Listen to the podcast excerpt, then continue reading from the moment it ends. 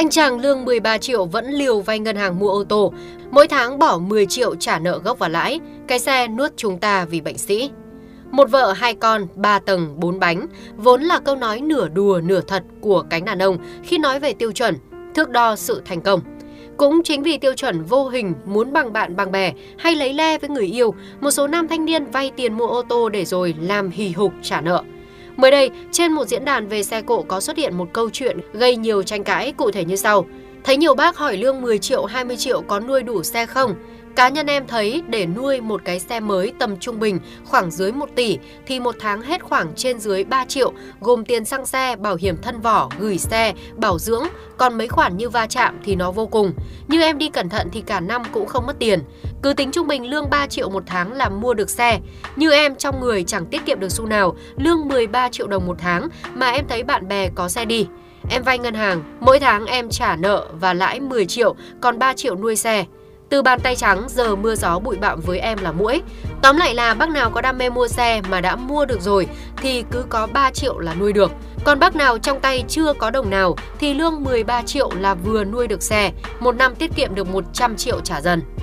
Ngay sau khi bài đăng này xuất hiện, có rất nhiều ý kiến của cộng đồng mạng rộ lên cho rằng những tính toán của anh chàng là phi thực tế. Lương 13 triệu, 3 triệu nuôi xe, 10 triệu trả góp ngân hàng. Thế bác có định ăn uống không hay hít khí trời để sống? Lương 13 triệu, 3 triệu nuôi xe, 10 triệu trả ngân hàng. Bố mẹ bác chủ tút nuôi bác hết bao nhiêu tiền không thấy bác tính vào nhỉ? Dạo một vòng ngoài đường, dễ dàng có thể trông thấy có rất nhiều những chiếc ô tô mới chỉ vừa được lắp biển. Không rõ đời sống của người trẻ đang tăng lên hay đơn thuần chỉ là để cho sang, cho oách trước mặt bạn bè và gia đình. Trước thực tế này, Shark Hưng thấy rất buồn cười bởi theo Shark Hưng, tài sản là càng để càng có, tiền đẻ ra tiền, tài sản là nó nuôi chúng ta, còn tiêu sản là ta nuôi chúng nó. Tôi thấy rất buồn cười là rất nhiều bạn trẻ vì cái gì đó hay người yêu bảo thế, tiết kiệm vay mượn để đi mua xe, vay tiền để mua tiêu sản là một cổ hai chồng.